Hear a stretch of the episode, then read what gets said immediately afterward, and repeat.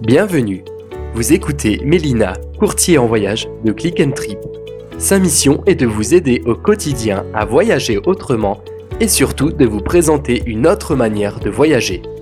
Son optique Faire de vous un voyageur qui profite à la planète et aux économies locales. C'est parti pour un nouvel épisode avec Mélina.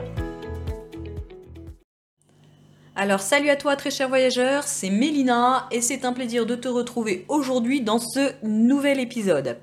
Cette fois-ci je vous emmène donc au Chili et on va voir comment voyager hors des sentiers battus et vivre des expériences insolites. C'est ce que j'appelle euh, en quelque sorte dans mon jargon le voyage des connexions. Juste avant ça, tu es libre de t'abonner à mon podcast en cliquant sur s'abonner. Alors, à la question qu'on me pose souvent, comment voyager hors des sentiers battus? Alors, non pas le hors des sentiers battus euh, vendu à grande coût de communication, hein, si puis-je dire, mais vraiment euh, le voyage euh, qui vous permet de rapporter des souvenirs quand même plutôt uniques euh, en partant à la rencontre euh, de euh, certaines communautés. Voilà, toutes ces rencontres, bien évidemment, ne sont pas forcément organisées. Le but étant de faire voilà, un voyage avec des rencontres plutôt fortuites. Alors, l'idée, ça va être de vous présenter les expériences et les rencontres avec certaines communautés au Chili. Ce qu'il faut savoir quand même avant toute chose, euh, c'est que contrairement à d'autres pays andins, comme le Pérou et la Bolivie, voilà, c'est quelque chose en tout cas euh, qui n'est pas si courant que ça en fait de voyager euh, au Chili. Alors oui, on a le développement du tourisme au Chili. Après, développement du tourisme entre guillemets, on a deux cas. Vous allez vraiment avoir les expériences qui vont être vraiment tournées vers le tourisme de masse. Hein. donc vous allez avoir qui des gens euh, sur place euh, au Chili qui pour le folklore vont mettre un costume. Pourquoi? Bah, Bien évidemment parce qu'il y a des voyageurs qui viennent et que dans ce cas-là, euh, bon, c'est ce que j'appelle un petit peu chez nous le Disney du tourisme communautaire. voilà, donc c'est évidemment pas ce que je veux vous proposer à travers cet épisode, loin de là.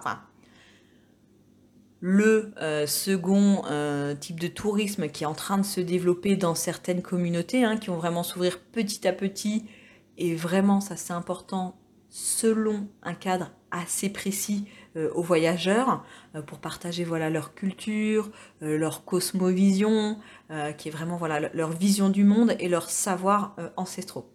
C'est vraiment vers ce type évidemment d'expérience que je vais me tourner euh, euh, dans cet épisode.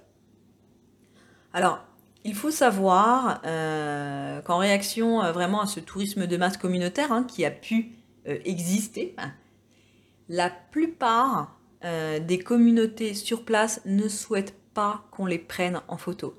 Donc vraiment, vous qui m'écoutez aujourd'hui, ce qu'il faut retenir euh, si vous projetez euh, un départ dans quelques semaines ou dans quelques mois, il est vraiment important de respecter cette démarche en projetant un voyage au Chili. Alors c'est vrai qu'en général, si vous cherchez, je vous laisse faire la, démarche, hein, des, images dans Google du Chili, vous aurez quand même assez peu de portraits, beaucoup plus de grands paysages, et ça fait partie tout simplement euh, voilà, de, euh, de, la réalité euh, du pays. Alors, mm, brièvement, avant de vous dévoiler un petit peu, comme je disais, hein, le but c'est vraiment de vous envoyer et vous emmener découvrir certaines communautés. il faut savoir qu'au Chili, on a vraiment neuf peuples hein, qui ont été reconnus par l'État chilien. Alors si vous, euh, si vous me suivez toujours, moi je vais vraiment vous emmener d'abord euh, bien dans le nord. Euh, on va partir dans le désert d'Atacama pour rencontrer les Atacameños. Hum, ensuite, moi je vais vous emmener plutôt au sud pour rencontrer les Mapuche. Et enfin, sur une île que vous connaissez sûrement, une île assez mystérieuse qui est l'île de Pâques pour rencontrer les Rapanui. Donc voilà, toute la présentation hein, s'organise en fait, euh, voilà, d'abord avec une première partie euh, rencontre, avec un petit peu d'initiation, euh, avec la, culture. Je vais vous parler aussi de, de, qui sont ces peuples, leurs traditions, comme je disais, leur vision du monde. Et ensuite, dans un second temps, je vais vraiment partir sur les expériences, hein, des exemples de circuits en itinérance, éventuellement à prévoir sur place au Chili. Juste avant ça, je me permets de revenir sur un point quand même important. On me pose souvent la question, Mélina, est-ce que euh, un voyage chez l'habitant reste plus économique au Chili? Alors, à savoir sur le chez l'habitant au Chili, et vraiment le Chili en immersion en général, c'est que ce n'est pas et ce ne sera jamais une option plus économique. Voilà. Donc si vous demandez euh, et vous posez la question, euh, euh, on peut, enfin l'expert local va pouvoir hein, proposer une solution entre guillemets plus économique. Ça va être par exemple des hostales de type 2 étoiles. Mais le Chili, retenez vraiment ça, ce n'est pas un voyage économique. Il faut savoir que vraiment dans, tous les circuits là, que je vous propose, c'est toujours d'aller euh, à la rencontre de plusieurs communautés. Alors c'est vraiment un choix.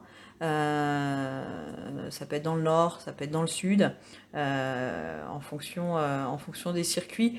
Mais pourquoi partir dans plusieurs communautés? Alors l'objectif c'est vraiment, et ça c'est important, hein, réellement de répartir l'impact que vous allez pouvoir avoir vous en tant que voyageur et eh bien, sur ces différentes communautés le but, ah, bien évidemment, quand même, c'est d'avoir un impact positif. Hein. Euh, on garde l'idée d'être un voyageur qui profite vraiment à la planète.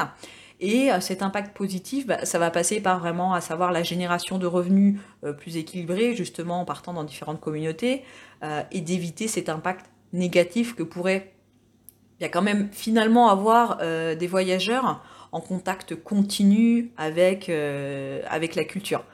Euh, sans compter qu'il y a aussi, bah, bien évidemment, c'est quand même modification culturelle que cela peut, euh, engendrer. Donc, avec l'équipe hein, d'experts euh, locaux, l'équipe d'experts locales, pardon, on propose vraiment aussi énormément de randonnées dans les circuits en immersion au Chili. alors, J'entends déjà la question euh, randonnée, oui, j'en fais très peu, euh, je ne suis pas euh, sportive, ou sportif, pardon. La, randonnée aujourd'hui, on a vraiment pour tous les niveaux. Donc les experts locaux font bien attention à ça et s'adaptent vraiment au, profil, au profil voyageur.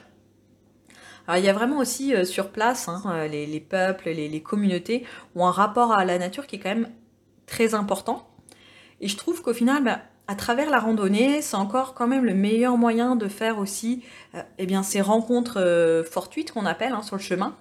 Euh, vous allez aussi pouvoir avec le guide vraiment comprendre en fait bah, quel est ce rapport qu'ont les communautés avec, avec la nature. Alors les guides, pour la petite info, vous allez avoir des guides espagnols, anglais. Et alors pour le français, on a souvent des traducteurs aussi également qui peuvent qui peuvent être euh, proposés. On démarre euh, avec les Atacameños. Euh, je vous envoie San Pedro de Atacama. voilà, donc on va rencontrer les Atacameños vraiment dans cette zone qui est située, donc la zone principale, qui est vraiment sur le désert d'Atacama. Par contre, ne surtout pas faire l'amalgame pour les Atacameños. Hein. Euh, il ne faut pas les confondre avec euh, les Aymara ou les Quechua, qui sont des peuples au final voilà, qui existent euh, aussi évidemment par exemple au Pérou et également en Bolivie. Mais eux, ils sont beaucoup plus situés, voilà, en tout cas pour les Atacamenos, au nord du Chili. Alors, quelques informations euh, intéressantes, euh, si vous voulez, sur les, Aymara, euh, voilà, qui sont aussi appelés Linkontai. ça veut dire en langue Kunza, le peuple de la terre. Alors, la langue Kunza, ce qu'on appelle la langue des Atacamenos, donc, c'est une langue qui a complètement disparu et, bien, qui n'est plus parlée, bien évidemment. Alors c'est vrai que en termes de géographie, sans non plus euh, partir trop euh, dans un cours de géographie, comme je disais, les Atacamenos qui se situent donc dans le désert d'Atacama, qu'est-ce qu'ils ont fait au final? Eux, ils ont vraiment suivi le rio, donc Loa, hein, et son influent qui est le Rio Salado, pour au final se sédentariser environ donc 900 ans quand même, et oui, 900 ans avant Jésus-Christ. Et en gros, ils estiment que le village donc de Toulor, vous pouvez regarder un peu sur Google où est situé Toulor, T-U-L-O-R. Euh, lui, en fait, ce village avait vraiment été un des premiers endroits où, en fait, eh bien, les, anciens chasseurs, cueilleurs et tribus nomades se sont donc euh, sédentarisés. Alors, pour les Atacamenos, euh, leur cosmovision, au final, euh, bah, les Atacamenos, de la même façon que si vous connaissez un petit peu les pays, euh, bah, andins, euh, eux, ils ont vraiment un rapport avec le Pachamama. Donc étymologiquement, hein, rapidement, c'est, ça veut dire terre-mère eh bien, en Aymara. Et eh bien, dans le Pachamama, l'élément central, en fait, dans la plupart des cérémonies, euh, en plus d'être donc euh, bah, la, vision de la terre et la mer, va aussi être l'eau. Puisqu'évidemment, au final, dans le désert, euh, bah, tout est fait autour de l'eau et de l'irrigation. voilà, les Atacamenos sont vraiment, en tout cas, ont cette vision de la terre et de la mer avec, avec l'eau. À l'origine, euh, les Atacamenos, il faut savoir, c'est quand même une société euh, agraire, hein, euh, puisqu'ils ont développé tout un système avant même l'arrivée des Incas, avec donc ce système d'agriculture en terrasse et, donc eh ben, bien évidemment d'irrigation. alors c'est vrai que c'est pour ça que vous avez une cérémonie à laquelle vous pouvez aussi participer euh, quand euh, vous irez, euh, en tout cas je l'espère, poser vos pieds au Chili. une cérémonie qui est très importante et qui est encore pratiquée par certaines communautés. qui est voilà une cérémonie où alors le Linchensalkan euh, qui est, euh, alors je m'excuse, j'ai pas forcément l'accent, mais qui est vraiment euh, la cérémonie tournée sur, voilà, vous allez vraiment nettoyer ces systèmes d'irrigation.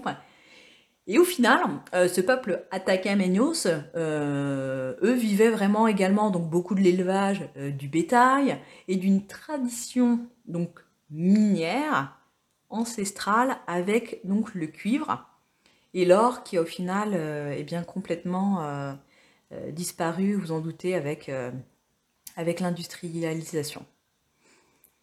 Alors vous allez me dire, euh, voilà, Mélina, c'est bien sympa, tous ces cours d'histoire et de géographie. Par contre, est-ce que tu pourrais nous parler peut-être des circuits en, itinérance, pardon Alors oui, bien sûr, hein, le but c'est vraiment de vous exposer un petit peu qui est ce peuple, comment ils ont vécu, euh, comment ils vivent, euh, ces communautés, pardon. Et euh, ensuite, vous parler un petit peu d'un exemple d'itinéraire sur les traces des, attaques à. Alors, moi, je vous parlais d'un itinéraire sur six jours.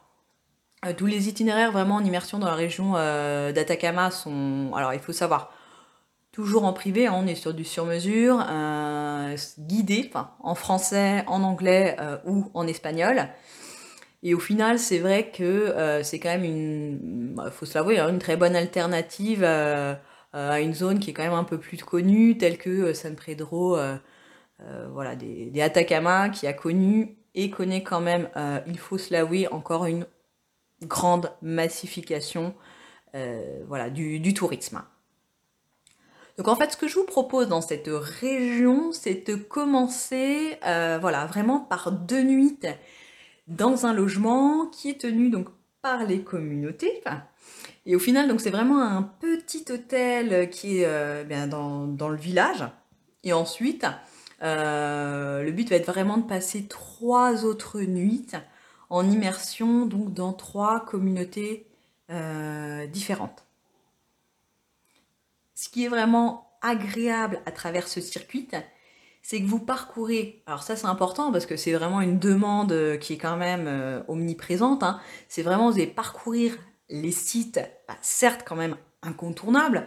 Vous me direz, quand on part au Chili, on a certes envie de voir les sites qui sont les plus connus, mais voilà, si vous connaissez le Chili un petit peu, voilà, vous allez pouvoir découvrir la vallée de la Lune, la vallée d'El Arcoris, les lagunes Minix et les geysers voilà, d'El.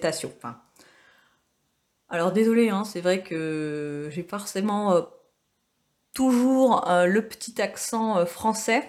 mais voilà, je pense que vous aurez reconnu un petit peu les sites, voilà, les, incontournables dont, je vous parle. bien évidemment, quand vous retrouvez sur ces sites incontournables, le but c'est quand même, voilà, de visiter, mais vraiment de manière différente. En fait, puisque vous allez euh, mêler euh, certes ces visites euh, qui sont, je le rappelle, hein, quand même incontournables, mais voilà, avec le soir, par exemple, des dîners chez l'habitant, des rencontres, des discussions qui sont quand même un petit peu plus informelles. Et aussi, vous allez avoir toute une partie archéologique et anthropologique avec par exemple voilà, la découverte du village de Toulor, euh, ça va être aussi la visite du Pucara de, Kitor. Et euh, voilà, par exemple, le, le Pucara des Kitor, en fait, voilà, qu'est-ce que c'est? C'est vraiment un système de, forteresse, euh, tout simplement pour se protéger en cas d'attaque. Et vraiment, cette visite est très intéressante. Notamment parce que voilà, c'est là que les Atacamenos ont perdu contre les Espagnols. Donc vous êtes vraiment euh, euh, amateur d'histoire, euh, je pense que vraiment cette visite, en tout cas, est, faite, est faite pour vous. Ensuite, donc ça je vous l'ai dit, hein, à, travers, à travers tous ces circuits en itinérance, on vous propose un guide. Alors c'est important, c'est un guide local. quand je parle de guide local, c'est un guide qui est natif du pays, qui est passionné euh, et souvent qui maîtrisent une région, hein, euh, pas tout le Chili, Ce sont vraiment des guides, euh, voilà, des guides locaux et donc par, région. Donc là, votre guide ensuite, voilà, qui vous suit déjà bah, partout, va vous emmener faire donc une randonnée, bon plutôt, plutôt facile quand même dans la quebrada des Quetzala, pour par exemple aussi voir les pétroglyphes.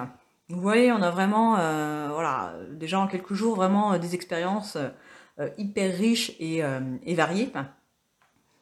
Et en fait, les pétroglyphes, en fait, au final, bon, ça, je pense que vous connaissez, je vous apprends rien. ce sont des dessins qui sont sur la pierre et qui permettent, ben voilà, de raconter les histoires et d'expliquer, ben, bien évidemment, la, la cosmovision des, eh bien, des Atacaminos. Alors, euh, toutes ces expériences euh, sont disponibles euh, pour les enfants à partir de 12 ans. Ce que je conseille principalement, alors pourquoi à partir de 12 ans? Parce que voilà, ces jours ça peut aller quand même jusqu'à 4300 mètres d'altitude, avec des nuits notamment quand même à, à 4000 mètres. Euh, donc voilà, euh, voilà vraiment euh, pour la première expérience un petit peu Atacaminos. c'est une première idée de circuit de quelques jours dans la région, d'Atacama. Ensuite, si vous êtes toujours là, ce que je l'espère, je vous propose voilà, de, partir à la conquête, si puis-je dire, des, des Mapuche dans la région, des lacs. Euh, donc les Mapuches, c'est la seconde communauté euh, euh, voilà, que je vous parlais initialement. donc là, on va maintenant partir dans le sud du Chili, à la découverte de, cette communauté. Alors, les Mapuches, au final, voilà, rapidement, c'est une ethnie, bah, au final, c'est l'ethnie la plus importante du Chili. Voilà, pour faire bref. à savoir qu'on estime, on va dire qu'au moins 10% quand même de la population chiléenne et Mapuche. Donc se situe vraiment, euh, voilà, comme je disais, dans la région, euh, dans la région des lacs. Alors, euh, les Mapuche, eux, ils ont vraiment une langue qui est quand même encore parlée. Hein. Un peu comme, bon, si on prend l'exemple de la France, on va prendre le sud de la France, hein, où il y a, par exemple, des écoles catalanes. Eh bien là, il y a des écoles bilingues en Mapulugen, donc la langue des, eh bien, des Mapuche. Il faut savoir en fait qu'ils s'organisent bien en communauté, avec donc vous avez un chef et euh, un ou une machi, euh, machi, M-A-C-H-I, euh, qui va être voilà, le, chaman, un petit peu médecin traditionnel. Alors l'origine vraiment, les Mapuche, au final, eux, il faut savoir qu'ils vivaient quand même dans les, Ruka, enfin, je ne sais pas si peut-être vous avez déjà entendu parler, dites-moi dans les commentaires si vous connaissez un petit peu. N'hésitez pas non plus à me parler de, vos expériences, ça sera un plaisir. Donc les Mapuche, en tout cas, voilà, euh, vivaient euh, dans les rucas. Euh, ce sont des maisons vraiment circulaires, avec toujours une seule pièce et un feu au centre. Alors vous avez peut-être, si vous connaissez un petit peu le Chili, cette image ou ce cliché en tête, mais voilà, dans la pratique maintenant, et ça c'est quand même, bon, je pense quand même très important à noter parce que, euh, bon, quand vous projetez un voyage, je pense, sur une destination, on a toujours en tête euh, certaines expériences. Mais voilà, comme je disais dans la pratique, euh, voilà, en tout cas, les, les, roucas, hein, si puis-je dire, vous allez peut-être avoir un petit peu de déception, c'est un grand mot, ou en tout cas d'attente, mais voilà, euh, la plupart des, des, en tout cas, ne vivent plus, en fait, dans, bah, bien évidemment, dans ces, euh, roucas. Euh, alors, ils vivent dans des maisons, en général, plutôt d'échelle en bois. par contre, vous allez toujours retrouver quand même voilà, une rouca de conserver, qui va être un endroit là-bas pour, voilà, pour éventuellement se retrouver autour de discussions, pour qu'ils puissent parler de leur vision, du monde, euh, comme je disais un peu, un auparavant, leur cosmovision. et pour aussi quand même les cérémonies donc mapuche. Euh, comme par exemple euh, voilà, les, récits oraux que les ancêtres vraiment vont transmettre aux jeunes. Donc voilà, ça c'est quelque chose qui peut être organisé mais qui n'est pas, si puis-je dire, entre guillemets naturel, puisque ce que je vous rappelle, les Mapuches ne vivent plus aujourd'hui dans les Rucas. Voilà. Euh, d'ailleurs, bah, comme je disais, hein, euh, donc si on parle de programmes, là dans les programmes euh, voilà, que, mes experts locaux proposent en tout cas au Chili, il y a en général minimum une, sinon on va dire au moins deux rencontres et discussions un peu de ce type avec des ancêtres et des membres importants voilà, des, des communautés parce que euh, je pense quand même que c'est le moteur vraiment principal pour comprendre leur, euh, bien leur cosmovision. Alors c'est vrai que je parle beaucoup de cosmovision, euh, vous me direz, mais c'est vrai que c'est vraiment très riche. Et moi, je vraiment vous, vous expliquer un petit peu ce qu'est la cosmovision, en tout cas chez, chez cette seconde communauté, donc les Mapuche.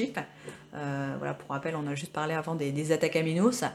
Euh, et c'est vrai qu'aujourd'hui, il y a deux, euh, on va dire au moins deux niveaux de lecture euh, chez, les, chez les Mapuche. Alors, en fait, ils vont avoir, il faut, vraiment savoir qu'il va être en fait une lecture, qu'il va y avoir une lecture qui va être verticale, donc qui va ressembler un petit peu à notre système chez nous de, je sais pas si on peut dire de, paradigme, euh, puisque au final, vous avez le Winu Mapu qui est le ciel, et le Muche euh, Mapu qui est euh, l'intramonde. Et donc au final, bah, pour eux, à partir de cette vision, il y a quand même aussi la lecture horizontale. donc il faut savoir que dans la culture mapuche, il y a énormément de, symboles hein, qui sont donc circulaires, euh, donc la euh, comme je disais, les maisons traditionnelles, on en parlait juste avant, euh, qui est ronde, vous avez le drapeau mapuche, qui a le, symbole rond, que l'on retrouve aussi sur, bah, sur les tambours traditionnels, par exemple. alors pourquoi cette forme circulaire? Eh ben, C'est très simple, c'est au final parce que la, la conception du temps, en tout cas la conception que eux ont du temps, euh, comme dans de nombreuses communautés au final euh, au Chili, euh, se fait un petit peu, on va dire, en, stick, contrairement à la vision qui est très européenne, du temps, comme chez nous, qui est quand même bah, plutôt linéaire. Qui s'accumulent, voilà, comme une accumulation d'années, par exemple. Alors, le, temps, et ça c'est vraiment quelque chose de, complètement différent hein, si on pense à, la culture européenne, comme je disais. Euh, les Mapuches, eux, ont vraiment cette vision du temps qui est cyclique, euh, donc qui commence plutôt à l'est, euh, qui est le point le plus important, puisque c'est là eh bien, où se lève le soleil, ça je vous apprends rien. Et en fait, à la fin d'un cycle, eh bien, c'est une nouvelle année pour eux qui recommence. Par exemple,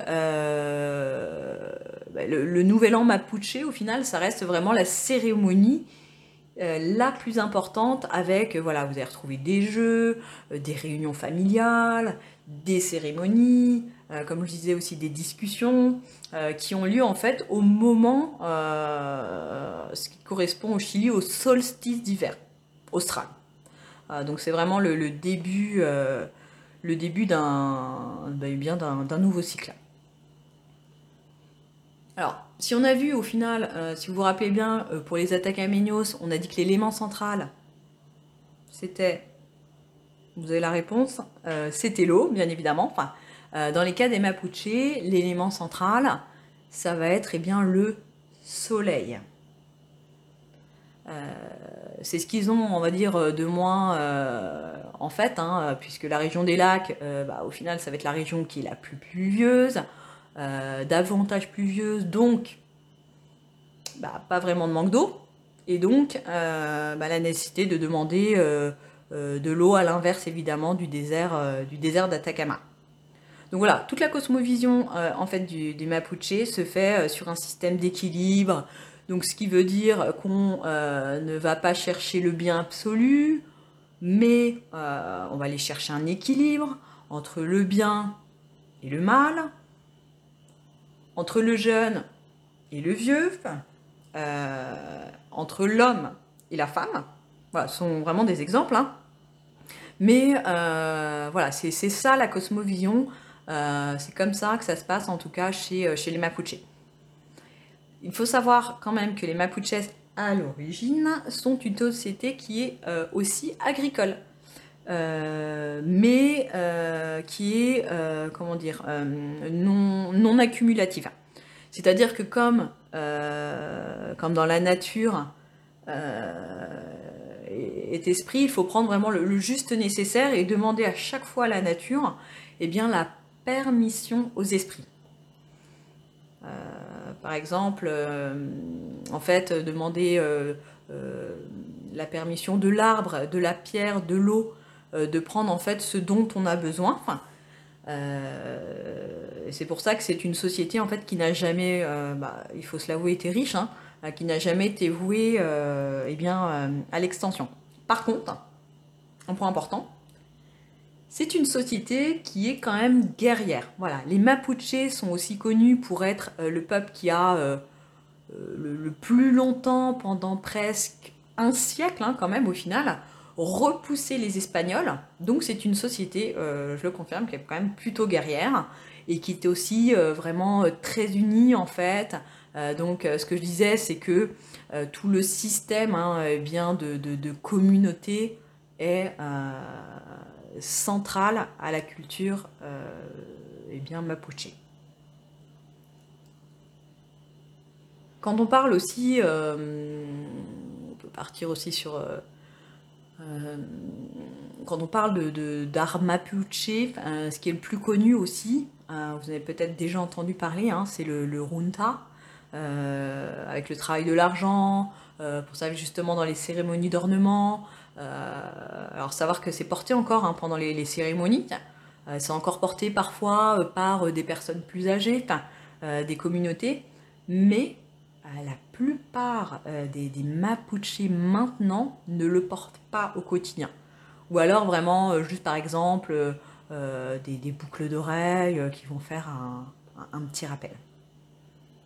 Alors vous l'attendez, je suppose, c'est-à-dire, voilà, dans cette région, la région des lacs avec les Mapuches, quel itinéraire euh, il est possible de faire? Euh, moi, je vais vous parler en fait des expériences avec un exemple de programme euh, très riche.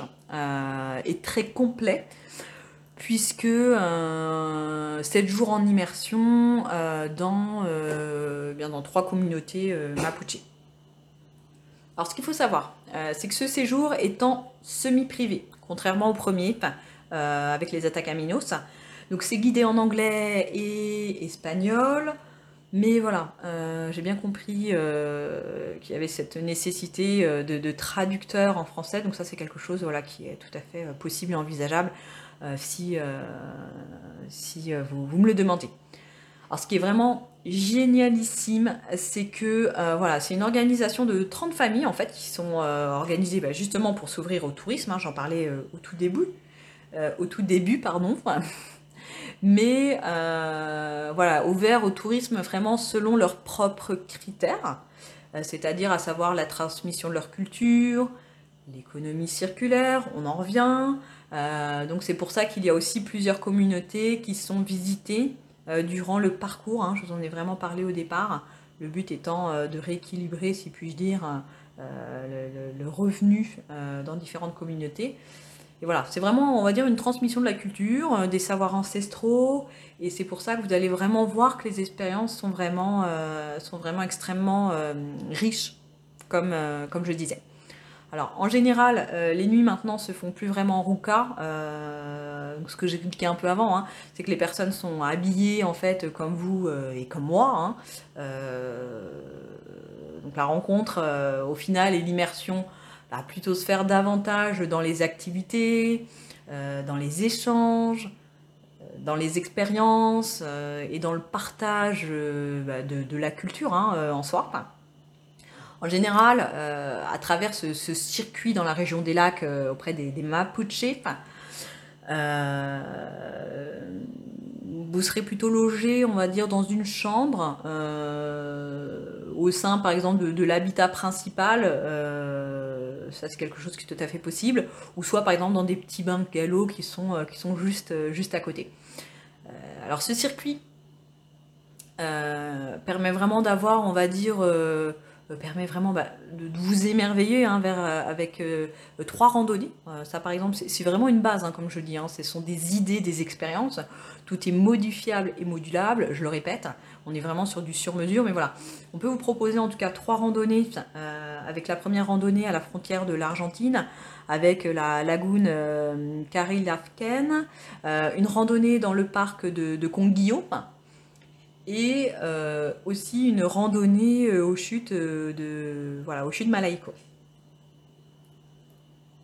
Alors ce qui est vraiment intéressant, c'est ce que j'expliquais un petit peu quand même au début, et vraiment ce pourquoi j'insiste sur le fait que euh, de, voyager avec des randonnées.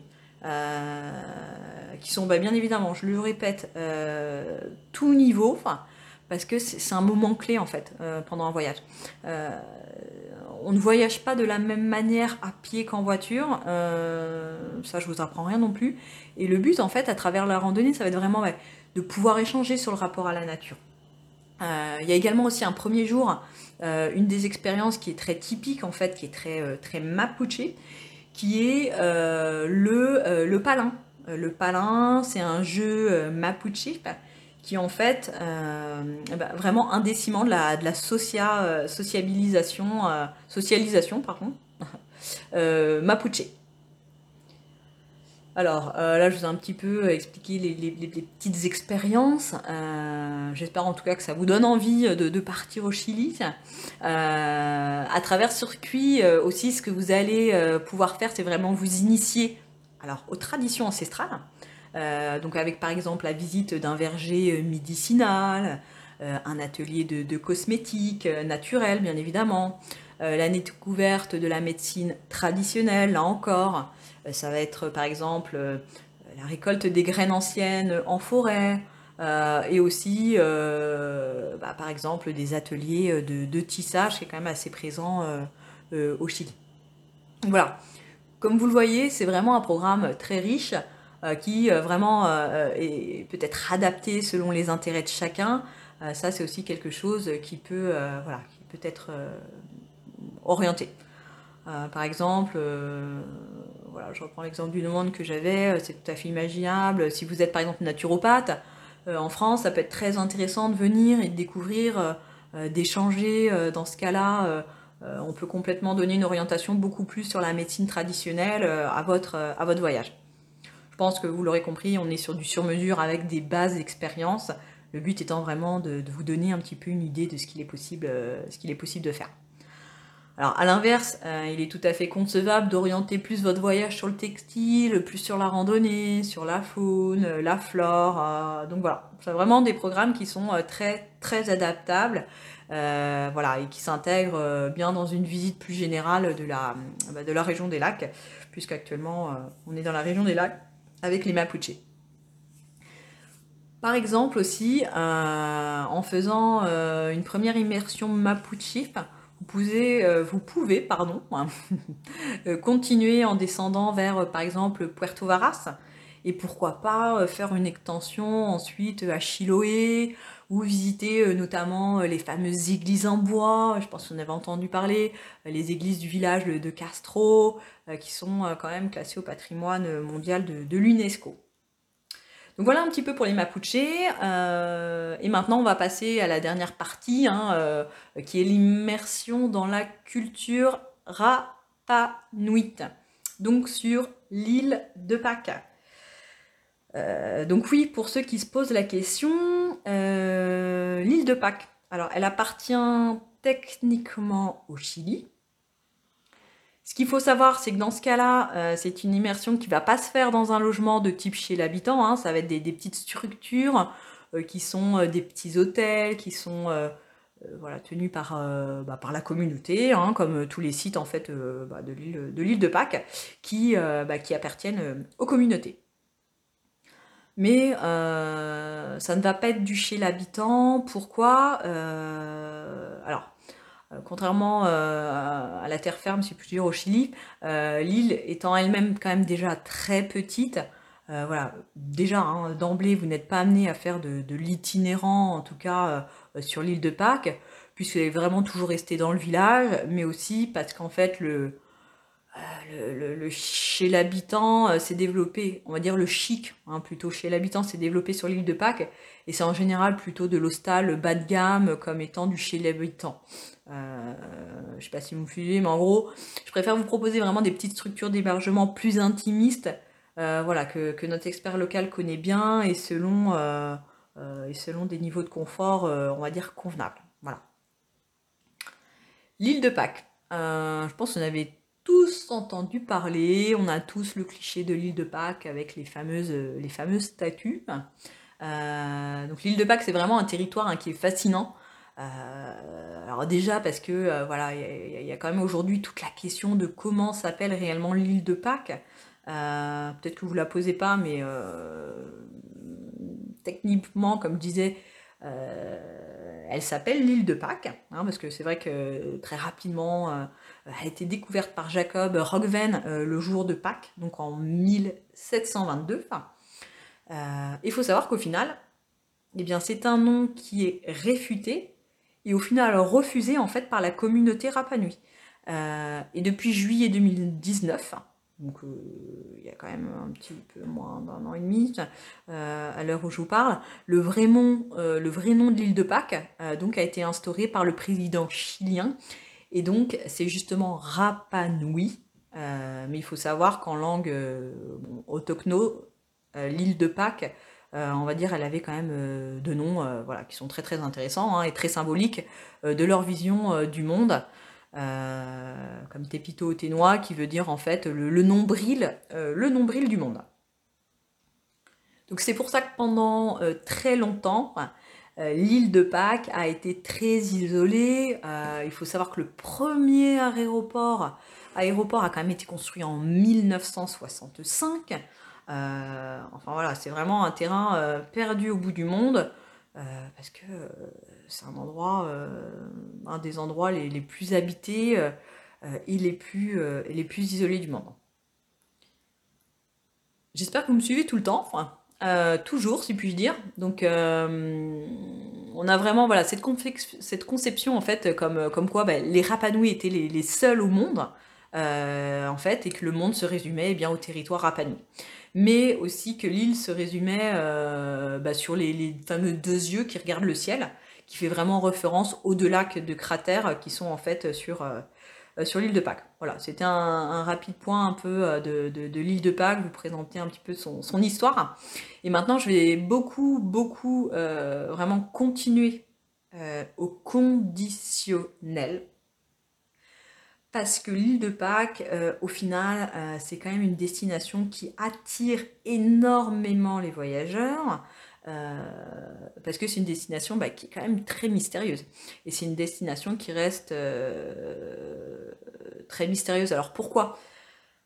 Parce que vous avez peut-être déjà la réponse, vous pouvez me la donner, mais parce que l'on a quand même aujourd'hui très peu de, de réponses euh, parce que euh, si la langue rapanui est encore parlée dans une version aussi un peu euh, métissée qui s'appelle le rapagnol, qui est un mélange entre le rapanui et l'espagnol, au final l'écriture, le rongo rongo, au final cette, cette écriture elle n'a jamais été déchiffrée. Donc en fait il n'y a aucune tradition écrite et c'est très compliqué d'avoir bah, des certitudes au final sur cette, bah, sur cette culture rapanui. Il euh, faut quand même savoir euh, qu'avant, donc euh, les, les Rapanouis, hein, voilà, on est vraiment. les Rapanouis, au final, ils étaient vraiment organisés quand même en tribus, hein, comme, comme ça dans certaines autres communautés, avec un chef. Et au final, chaque tribu représentait les, les, ancêtres sous forme justement des Moai. Je pense que vous en avez entendu, entendu parler. Euh, les fameux euh, moai qui normalement euh, sont, toujours dos, dos, à la mer. Alors je sens la question pourquoi ces fameux moai sont tournés vers la mer? Bah, c'est très simple, en fait parce que ils sont orientés vers le village, c'est-à-dire qu'ils bah, surplombent le village et qu'ils vont vraiment protéger, protéger le village. Voilà pourquoi donc les, les les, excusez-moi, les statues sont, toujours tournées euh, euh, d'eau à la mer. Alors, je ne sais pas si vous voulez en apprendre un petit peu plus sur le Moai. Si oui, euh, eh bien suivez-moi. Donc, le Moai, lui, va être organisé vraiment en forme de structure. Hein. donc, sur un site Moai, il va y avoir la plateforme cérémoniale. vous allez avoir le Moai qui est donc constitué d'Orion, qui était un signe vraiment de noblesse. et pour certains, mais pas tous, euh, en principe deux bras pour, euh, le moyen. En général, c'est fait en tuf, hein, donc euh, une pierre qui est plutôt volcanique, assez légère, je pense que vous connaissez, vous en avez déjà entendu parler. les yeux, donc les yeux en fait qui étaient faits en corail, en basalte, et en fait qui représentent le, mana, donc le pouvoir en fait justement de protection des ancêtres. C'était vraiment des, ancêtres qui étaient presque des, ah, divinités, hein, quand même, il faut se l'avouer. Et le chignon, alors, qui est quand même, il faut se l'avouer, souvent confondu avec un chapeau, attention. Euh, en fait, ce, chignon, euh, fait d'une roche qui, représentait les, cheveux très longs euh, et souvent attachés au final des, bah, des ancêtres polynésiens. Voilà. Donc les, les moais, c'est pas forcément le chapeau, mais bien le chignon, voilà, des, ancêtres bien polynésiens. Euh, ce qu'il ne faut pas oublier justement, c'est que les Rapanui, euh, c'est un territoire euh, chilien certes, mais c'est quand même une descendance polynésienne. Alors pareil, vous pouvez voir un petit peu où est située l'île de Pâques, ça vous permettra un petit peu de, mieux comprendre la, situation. très rapidement, hein, dans, les années donc 1900, euh, et encore une fois, c'est une estimation. Je vous ai un petit peu expliqué euh, pourquoi on parle conditionnel euh, donc à partir de ce moment-là, s'est installée justement la culture Rapanui et vraiment bah, voilà l'adoration du, du, Moai. et en fait, ce qui est marrant sur l'île de Pâques, c'est que toutes les informations qu'on a sont en fonction des explorateurs et au final des arrêts qui étaient faits par, bah, des marins. Hein. donc ce qu'on sait euh, c'est qu'en 1722, il y avait encore quelques moailles. Alors, certes, il y avait encore quelques moailles euh, qui étaient euh, bah, debout, hein, mais le terrain au final était plutôt très aride. Et au final, bah, quelques années plus tard, quand Cook eh est revenu, il y avait beaucoup de moaïs qui étaient bah, justement presque tous tombés. Et en fait, ce qui s'est alors sûrement passé, on parle encore au conditionnel, et ça, euh, là-dessus, euh, c'est que l'île Rapanui, au final, a énormément de choses à nous, apprendre. Hein. C'est qu'il y a eu une crise de surpopulation, excusez-moi, je vais y arriver, et plutôt, on va dire, un, épuisement, bien évidemment, des ressources. Ce qui fait que eh bien, la culture Rapanui, euh, oui, elle a failli s'éteindre quand même avec seulement 102 habitants, euh, puisqu'il y avait même euh, plus de bois finalement pour faire bah, des, canoës pour quitter le, territoire, le. Et bah, à partir de ce moment-là, donc, il y a eu un peu la, fin du, système des clans et des moailles, et il y a eu d'autres types un peu de, de religion, on va dire, euh, qui est connue aussi et qui est celle euh, de l'homme euh, oiseau. Alors je ne sais pas si vous connaissez, si vous en avez déjà entendu parler. moi je vous en parlais un petit peu plus en détail, hein, donc la culture de, l'homme oiseau. en fait c'est aussi voilà l'homme oiseau en fait c'est aussi pour ça. Alors je ne sais pas si vous en avez comme je disais entendu parler, mais il y a un moai qui est au British Museum, qui est un des, des moai bah, clés de la culture rapanouie quand même. Et c'est pour ça que les Rapanui, en tout cas, cherchent à tout prix aujourd'hui à le faire revenir sur l'île, parce que c'est le seul moai qui en fait est en basalte, et qui a quand même les pétroglyphes qui sont, euh, qui sont dans le dos. Euh, donc on comprend mieux un petit peu pourquoi euh, le territoire Rapanui souhaite, souhaite le récupérer. Et en fait, ce sont des représentations justement de, de l'homme oiseau. alors, L'homme oiseau, au final, c'est quoi? C'était vraiment un, système politique avec euh, tout, euh, tout ce qui disait qu'une fois par an euh, sur le site cérémonial, au final, d'Orongo, hein, donc tout en haut du cratère de, de, Ranako, se réunissent en fait eh bien, toutes les tribus.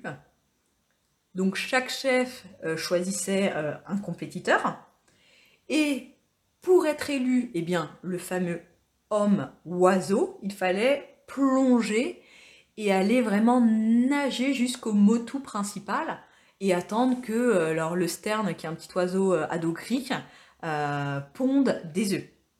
Et ainsi, vous deveniez le premier guerrier à rapporter un œuf intact, ce qui faisait que le guerrier devenait aux oiseaux et le chef, et le chef roi.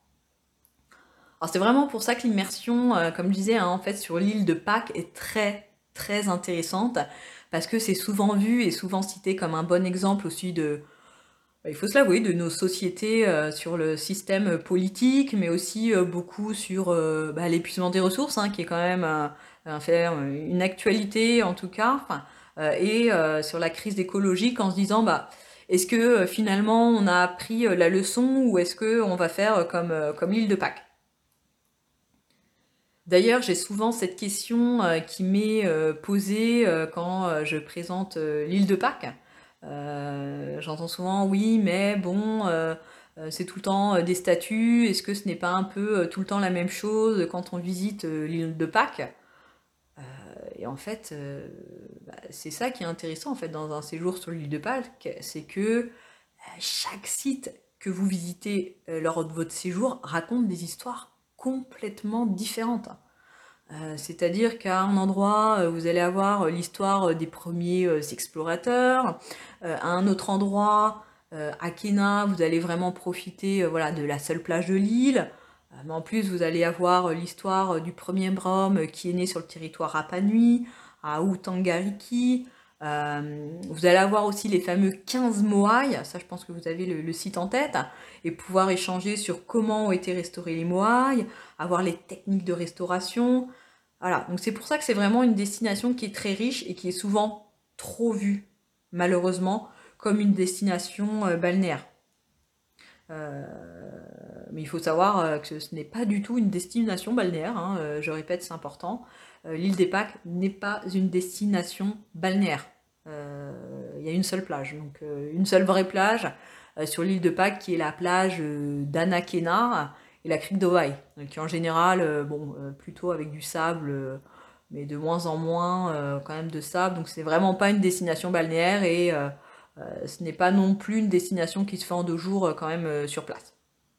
Donc si vous voulez vraiment avoir une immersion dans la culture euh, Rapanui sur l'île de Pâques et prendre euh, le temps, moi je vous conseille vraiment un minimum de, de 6 jours. Voilà, qui reste à mon sens voilà, idéal.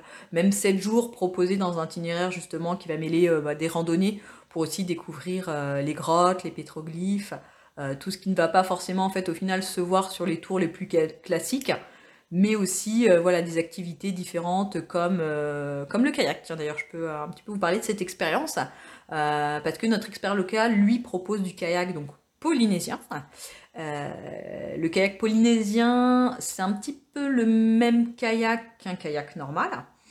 On va dire que c'est juste la, la technique.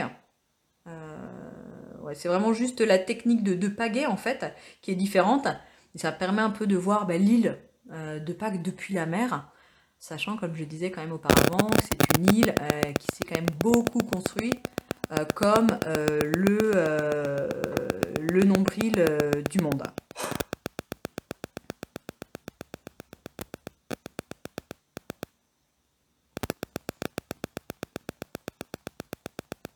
Alors, comme le nombril du monde, c'est-à-dire vraiment vers soi, donc c'est là-dessus où c'est intéressant de changer euh, de perspective.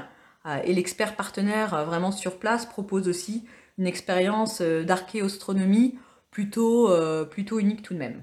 Voilà. Vous allez avoir également, à travers cette escapade sur l'île Rapanui, une initiation sur voilà, comment les premiers navigateurs polynésiens utilisaient eh bien, les étoiles et se sont servis vraiment des étoiles eh bien, probablement pour découvrir justement le territoire Rapanui. Ensuite, ah, vous allez être plongé sur le site d'Anakena euh, pour pouvoir observer la Voie lactée. Vraiment, je vous assure, c'est vraiment une expérience vraiment magique. Et justement, on vous explique vraiment euh, l'importance de l'astronomie dans la culture polynésienne, euh, en général et en particulier dans la culture euh. Ce qui est intéressant aussi, c'est que tous ces circuits en immersion, je dis bien tous ces circuits, peuvent se faire en combinant aussi euh, avec euh, d'autres pays euh, si, si vous le souhaitez. Voilà, je vous remercie d'avoir suivi ce podcast. pour ceux qui souhaitent en connaître et en savoir davantage, vous pourrez retrouver dans un autre épisode des questions ainsi que réponses sur cette destination, cette immersion dans les communautés locales au Chili. Je vous remercie, je vous dis à bientôt.